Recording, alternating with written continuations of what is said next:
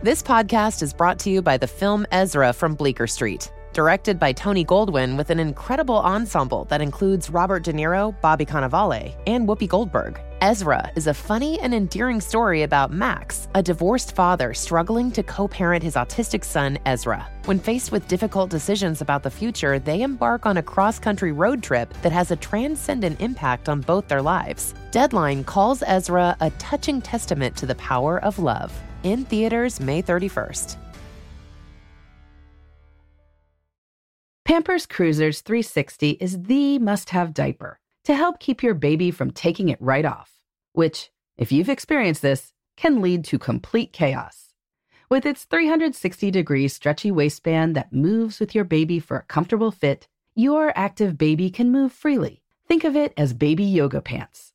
Cruisers 360 offers a gap free fit and has a blowout barrier at the back of the diaper to help stop any unwanted disasters. The best part? That stretchy waistband makes it so easy to change your wiggly baby, who is always on the move and can't be stopped. Just rip the sides to remove and roll it up with the disposal tape on the back. Voila! Pampers Cruisers are available in sizes 3 to 7 and now feature fun new prints. Pair with new Pampers Free and Gentle wipes, made from 100% plant based cloth that grips the mess without fear of tearing. With free and gentle, mess meets its match. For trusted protection, trust Pampers, the number one pediatrician recommended brand. This is your moment, your time to shine, your comeback. You're ready for the next step in your career, and you want an education employers respect. So you're not just going back to school, you're coming back with Purdue Global. Backed by Purdue University, one of the nation's most respected public universities, Purdue Global is built for people who bring their life experience into the online classroom. Purdue Global, Purdue's online university for working adults. Start your comeback today at purdueglobal.edu. this is Laura Vanderkam. I'm a mother of five, an author, journalist, and speaker. And this is Sarah Hart Unger. I'm a mother of three, a practicing physician, and blogger on the side.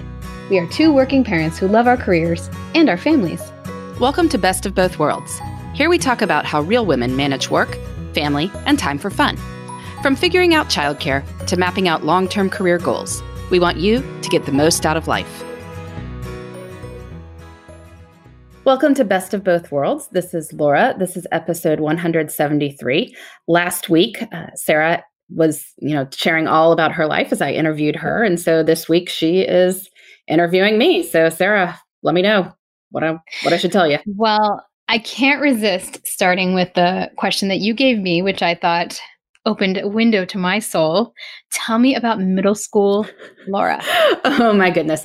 Yes. So we moved when I was in middle school. So I started, I did sixth grade in North Carolina. And I moved then summer before seventh grade and started seventh grade in Indiana, um, South Bend, Indiana. And the school had some issues, which I can now see. You know, it's standard, like I was a nerdy girl, you know, I was going to stand out for that regardless and being new on some level. I mean it was it was two schools coming together for seventh grade so it wasn't like everyone knew each other but a lot of people did in fact know each other and so i was new in town as well. And you know it, it was not really the best time of my life i guess we could say. I and, and partly i had worked ahead a bit in my previous school so that had been a school that was more oriented toward accelerating people. So when I got to this new middle school in Indiana, uh, among other things that happened is that I was given a math book in seventh grade, just told to sit in a table by myself and teach myself. And so I tried. Uh, it was hard. I kind of lost much of the year. And it said this horrible thing that would then happen when we had substitutes. Like, so I was sitting in the back, like looking at the book, you know, by myself at the table by myself. We had a substitute. They started screaming at me like I was being, you know, un, in, you know, unsubordinate, insubordinate. How do you say it? Uh, so that had to get worked out. That in fact, this was what I was supposed to be doing. and so I, then the, I can, once that sounds so that, awkward. proceeded to then make fun of me every day for the entire time that the sub was there. Yeah. So anyway, wow. But then um, in eighth grade, the the school, um, you know, through various things, my uh, I'm sure my parents had part of this too. I wound up taking a bus every day over to the high school um, and doing math over there. And now you have a middle schooler.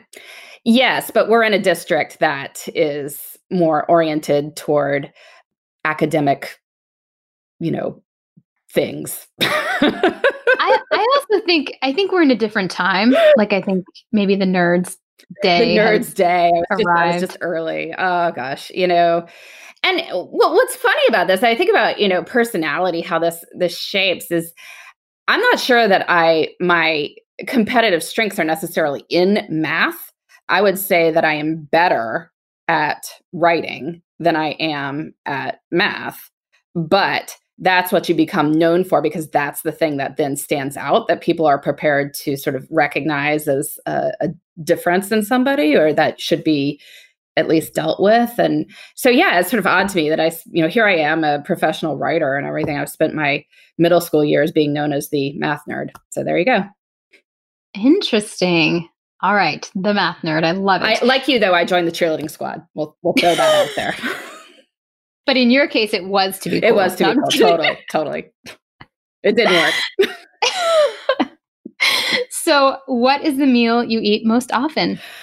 Well, probably pizza because you know kids uh, insist on having make your own pizza night. Uh, we either do DiGiorno's, which are you know we we almost never do delivery of stuff, but we do the frozen pizzas in the oven. So the kids will have a DiGiorno's cheese pizza, and if we've thought ahead, my husband and I have some nicer freezer pizza that we've we've gotten with more adult toppings.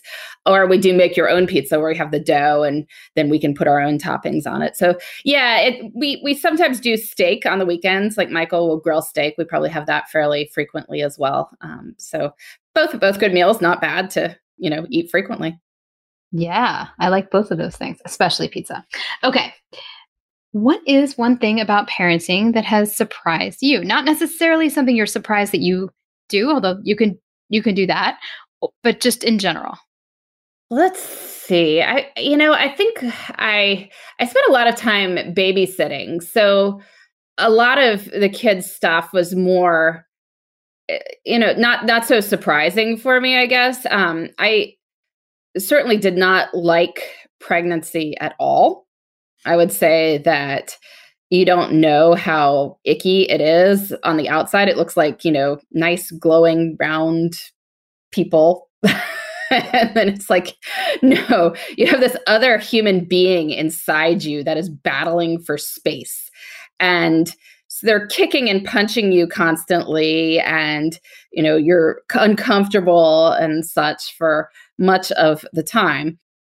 But you know then you get a really cool kid out of it and i obviously knew i liked kids so so that's the that's a that's a good part about it. Um, i like to think i'm a fairly laid back parent. I know that i probably would come across given that I, I write about time management productivity people might think i'm a, a type a kind of person and i am 100% not in much of my life i very much like yeah it'll be okay we'll we'll deal with it most things aren't that big a deal is that more in parenting or in general? Probably many things. You know, parenting gives you more opportunity to see that just because there are many opportunities to for things to go wrong but you know it's you know bad grades they happen fights they happen you know things get lost um, but one way or another you you keep powering through. And um, so, yeah, I, I don't know if I thought I would be slightly more type A than I am, but I just, you know, life's too short. I love it. Okay, well, laid back parent, tell me about what you think your first big travel adventure as a family of seven will be. Well, let's see. Once um, things open back up, I don't know how many trips we will take as all seven of us. I mean, we do some sort of general family stuff. Like, I mean, we're going to go skiing this winter, I think, barring you know new developments. Um, so going someplace for a couple days. All seven, yeah, all seven. But obviously, the baby's not going to ski, so I'll be just like in the house with the baby all the time while Michael's out with the other kids doing skiing. So, but you know, in in the future, I think we may split up some. I think we may um, not bring the baby on some trips uh, in order to let uh, the big kids do some fun stuff that they will not be able to otherwise. I mean, you think about stuff like amusement parks they are really so much better for kids who are age five and up than under age five. And so with those, I'd like to do them without the baby. Um, I think I'd like to do more international trips, you know, with the older kids, for instance. I, I did a trip not internationally because we can't really do that right now but in you know in the US with the big 3 kids uh, in you know mid September and that was a lot of fun and I think I'll do some of that with that split knowing that I will probably get to do a lot of travel with Alex and Henry when they are the only two kids who are home. Um, so I anticipate doing some more, you know, spring break and summer and you know, Christmas trips, maybe internationally with them when they're teenagers. Uh, and my older kids have moved out. So I think it's okay that they're not getting to do some of that stuff maybe now. And then, yeah, so Bringing seven people anywhere is, is a pain. Like it's just hard. Like you can't even rent cars some places that have space for all of you. So that's why I was so curious. Like, is there going to be a party bus for your family?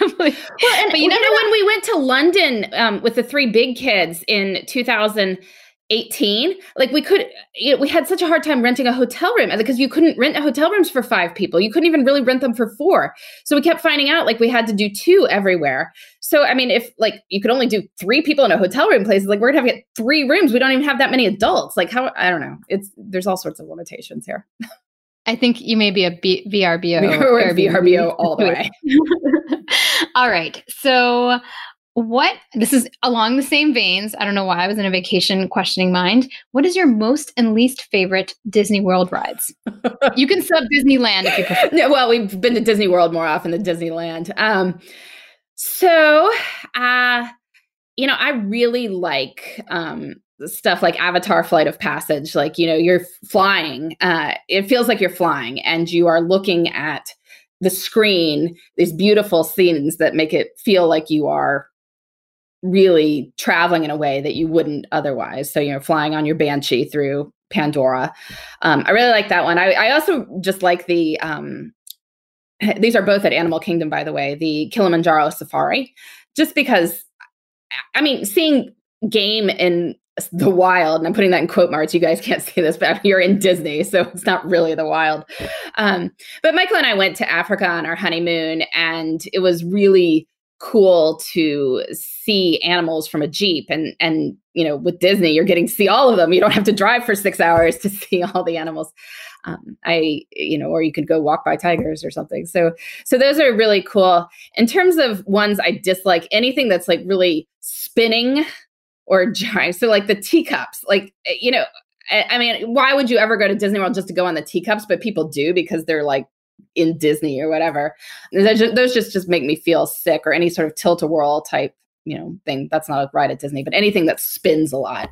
Um, just I try to get the kids to go on by themselves, or um, try to convince Michael to take them. Okay, what is your favorite distance and place to run? Well, I mean, I like running slightly long. Um, you know, past 10 miles starts to hurt, um, but probably somewhere between five and 10 miles is good to feel like you've really done a workout, um, but you've not killed yourself for the next six days or something like that. So, you know, doing a 10K or something like that is probably a, a good distance anywhere that's really beautiful. I mean, right now I'm doing a lot of trail runs just around my house because we're recording this in late October, which is peak leaf season. So even just running on a trail, you know, half a mile from my house is just this gorgeous autumn scenery, which I really love. But you know, overall in life, I love to run on the beach. Um, so anytime that I am near a beach and can run, one of my favorite runs ever was uh, when we were on vacation in San Diego and uh, we uh, were near the beach and i was able to go run along the cliffs for about five miles or so and it was just uh, gorgeous. I mean utterly gorgeous to run with the drop to this pounding pacific surf the wide open sky and you know i, I love it. So it makes you feel like you could run forever. Oh, sounds amazing. We're going to take a quick break and i just made up a new fun question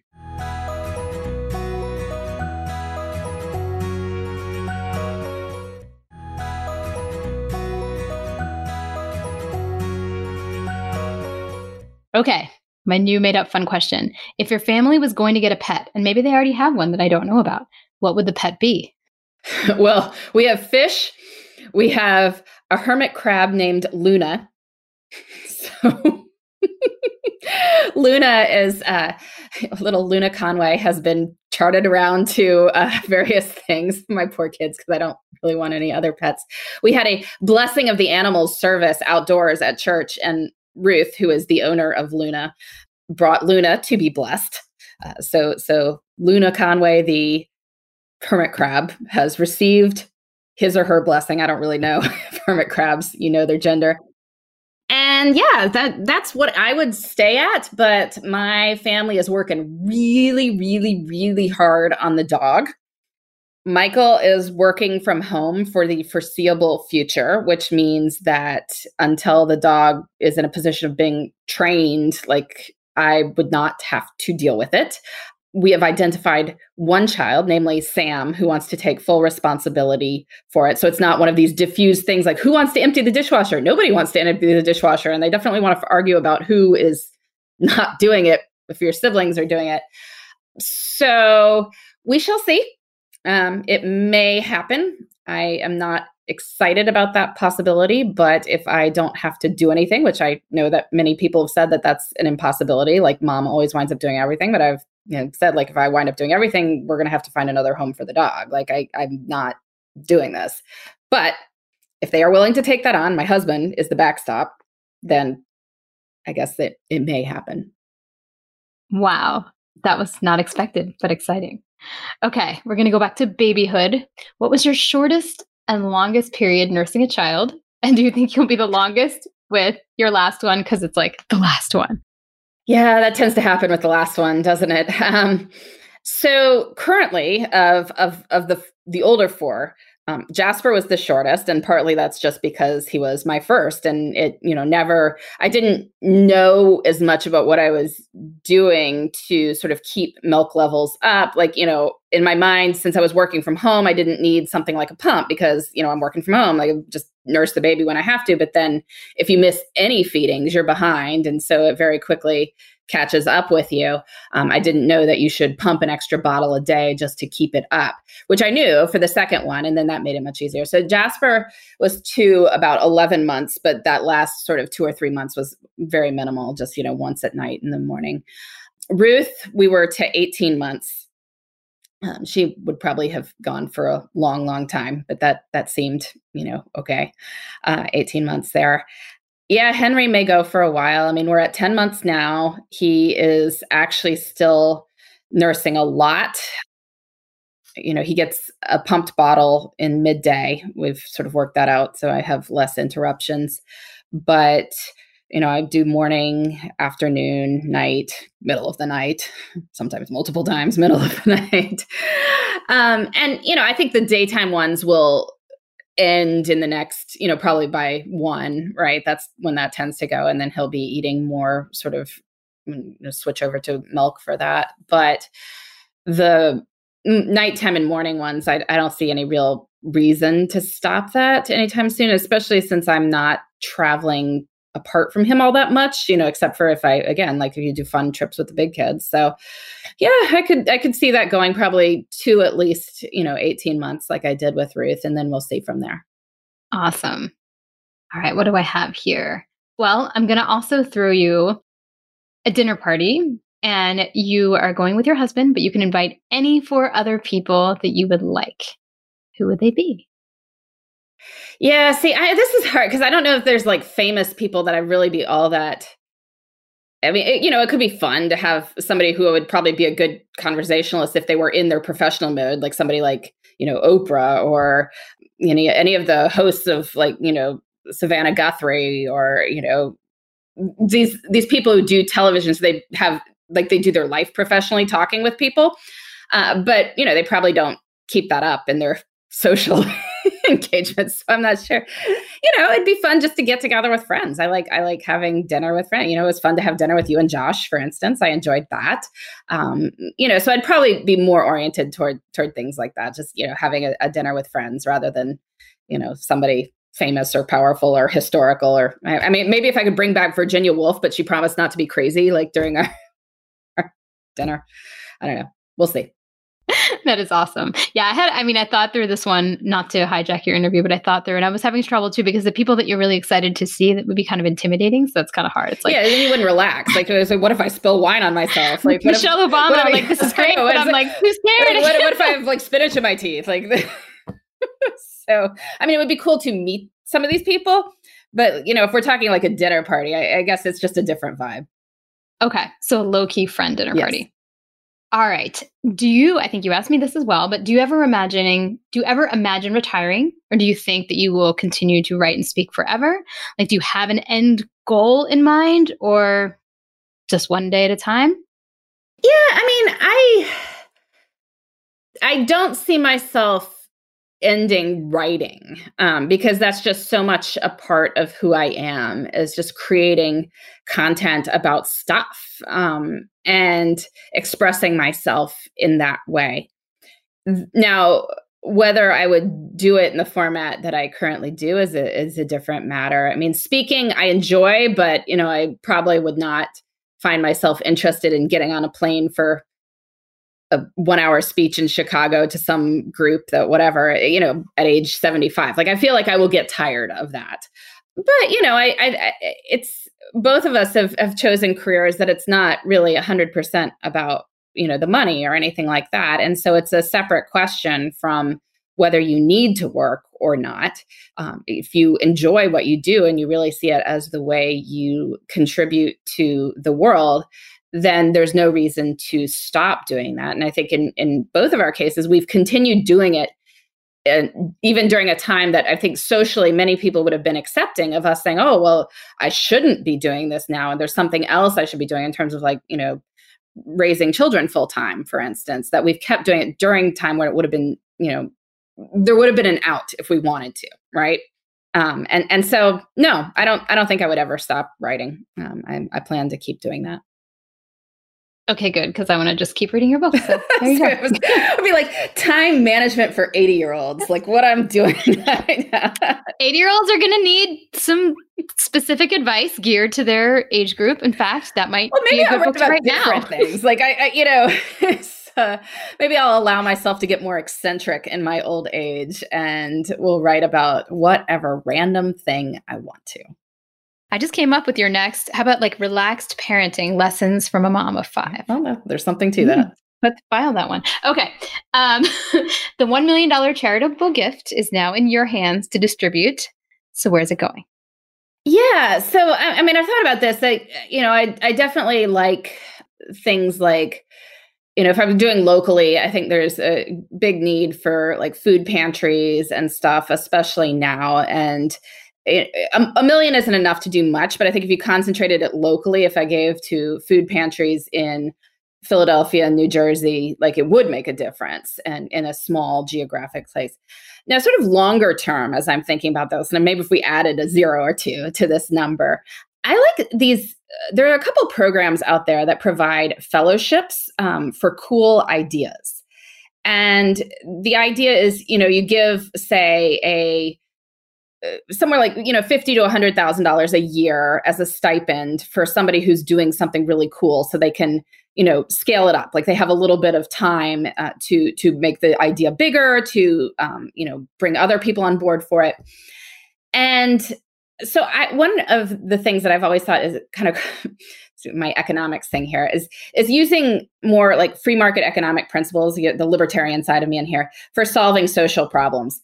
And one you know, think I was thinking about this. Um, I interviewed a hedge fund manager many, many years ago who, among the charitable things he was doing, was a program that paid math teachers extra. And the idea was that if you are coming out of college and you have a math degree, you have a different set of options and jobs available to you than if you are coming out of college with, let's say, an English degree. And so if you want to go teach, you are taking more of a pay cut than the people who have a degree that is not necessarily as associated with with high paid things. And so in order to get really good people into teaching math, he would pay them more. And you know the for like school systems can't do that very easily in terms of collective bargaining. It's very difficult to pay subject matter teachers more or or things like that. But somebody coming in from the outside sure why, why not they can give them money um, and so that was what he was doing and i thought that was a really cool idea as a way to like raise the caliber of you know math teachers for instance so but that's like the kind of thing that i think would be a really I would want to find ideas like that and fund the people who had come up with them, who, you know, then they could bring in other people as well. So that, you know, and bring in other sources of funding. And and they could network with each other too. Like that would be part of the fellowship program is that, you know, we'd all get together twice during the year and talk about their ideas. Free Market Economics Foundation Fellowship, the Vanderkam. The, Vander, the Vanderkam Fellows. yes. I got a Vanderkam to do this. that sounds kind of good, I got to say. Well, I love that. Okay. Well, I'm also going to, since we do have a few minutes left, ask you the other great question you asked, which is, and it may be similar along the lines of what you just mentioned, but what strikes your eye when you are looking at magazine titles or you're browsing and you're clickbaiting? Like what what gets you all excited to click on it? I mean, the clickbait is different than what I've what I've been randomly obsessed with lately is reading about early human evolution.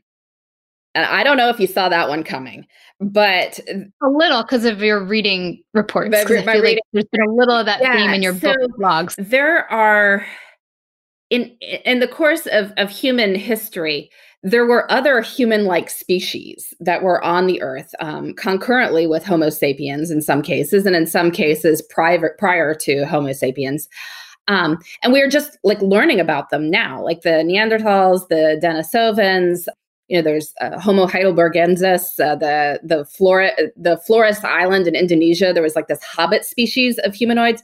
Uh, so there's all this crazy stuff, and you know, in one version of human history that you think of as like, oh, well, you know, coming up from chimpanzees like this straightforward evolution but it wasn't like that at all. Like there were species that came and then it went extinct um, and that there were you know then genetic mutations that branched off and then there were others. And so then what led to the point where then you know homo sapiens became the last ones about 40,000 years ago? And and there's many theories but a, lot of it's speculation because we don't really know. I mean we're we're basing this based on like a set of knuckle bones and a layer of ash found in a cave somewhere in you know iraq right? Like that's what the level of you know the fossil um, evidence that's there. And so people have to speculate like what what happened? And so know i find the neanderthals just fascinating. And so i've read like literally five books in the last month on early human origins. Uh, and so that's my current topic of obsession. But I go through these. Like I went through a Civil War phase like two years ago that I read like literally 10 books on the Civil War from different not not perspectives but different people who were in it like you know different like grant's memoirs like um you know uh, frederick olmsted who also designed Central Park, was also a correspondent who traveled around the antebellum South and, and wrote all sorts of things, dispatches from his time there. So that was fascinating to read. Um, you know, anyway. What is one of those theories about how about what what about how the how the Homo sapiens won out? Oh, well, so I mean, there's the idea that the the ancestors of of Homo sapiens were sort of evolving in Africa. There was like a, a, a bottleneck at some point, like it went down to very small numbers. But at the same time, you know, there had been a spread of of this um, Heidelbergensis species into Europe, and that uh, evolved into the Neanderthals. And then some something happened around fifty thousand years ago that that you know they were able to capitalize. The Homo sapiens were able to capitalize on their cultural advantages on their brains developing new things and and they were able to spread out. And as they came into Europe and other places they just you know displaced another species same as you know there's evidence when when homo sapiens came into across the land bridge from asia into the americas like all the massive megafauna died out within about like a thousand years of them getting there and and it's probably the exact same thing that happened like you know the competition for resources with other humans it's just like you know humans reproduce slowly so if there's one fewer baby per year like a, a, species will die out. And the same thing if like if you were hunting one more mammoth a year than you should have like the mammoths will die out. And so it's probably a very similar dynamic We're like displacers. That's we so interesting. Displacers. Although in the case of the Neanderthals, there there were things that happened in the course of the displacing, which is why there's a lot of Neanderthal DNA in modern humans as well. Yes, I've read you can actually find out like how much how much Neanderthal, Neanderthal you are. I think I'm saying it wrong too. It's supposed to be Neanderthal or something because it's German, oh, but uh, oh, whatever. Well, yeah, yeah. we will accept multiple pronunciations on this podcast. Well, that was fascinating. You're right. That wasn't the deep dive I necessarily expected. Well, one last question. We're 28 minutes in. What is your love of the week this week?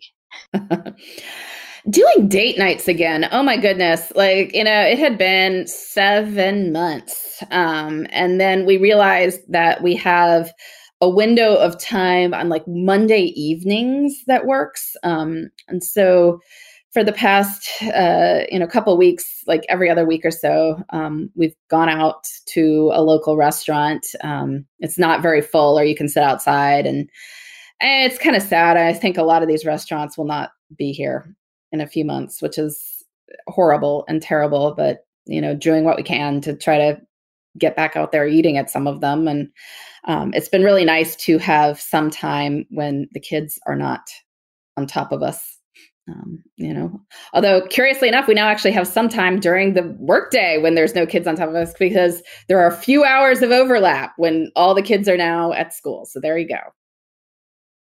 Well, that is wonderful. Well, this was fascinating. We learned all about bad Disney World rides and Laura's soon to be foundation someday. as well as, well as the Neanderthals. As, as well as, yes, exactly. Some anthropology stuck in there. So that was fascinating. We'll have to do this again sometime. Exactly. I enjoyed this. and I enjoyed interviewing you last week. So there we go. All right. Well, this has been Best of Both Worlds. Uh, this episode, Sarah's been interviewing me. We'll be back next week with more on making work and life fit together. Thanks for listening. You can find me, Sarah, at theshoebox.com or at the underscore shoebox on Instagram. And you can find me, Laura, at lauravanderkam.com. This has been the Best of Both Worlds podcast. Please join us next time for more on making work and life work together.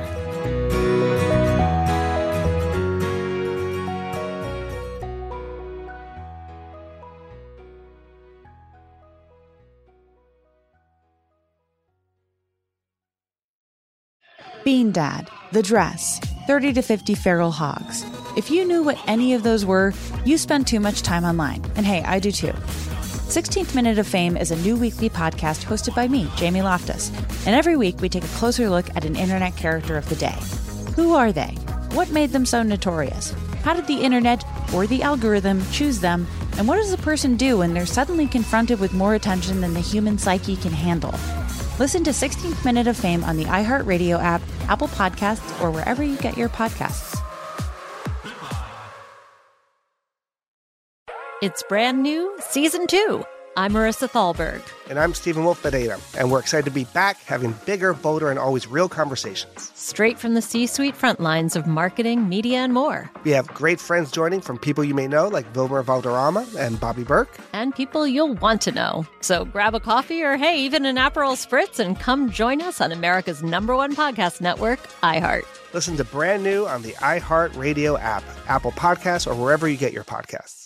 I'm Stephanie J. Block. And I'm Mary Lee Fairbanks. And we host Stages Podcast. Binge close to 100 episodes. Hear the inside stories from backstage and behind the scenes as we go beyond the resume and into the heart of creativity and what it really takes to be in the business of show business. Don't miss our chats with the season's Tony nominees. If you love theater and entertainment, you are going to love Stages Podcast. Subscribe to Stages Podcast wherever you listen to your podcasts and visit us at stagespodcast.net.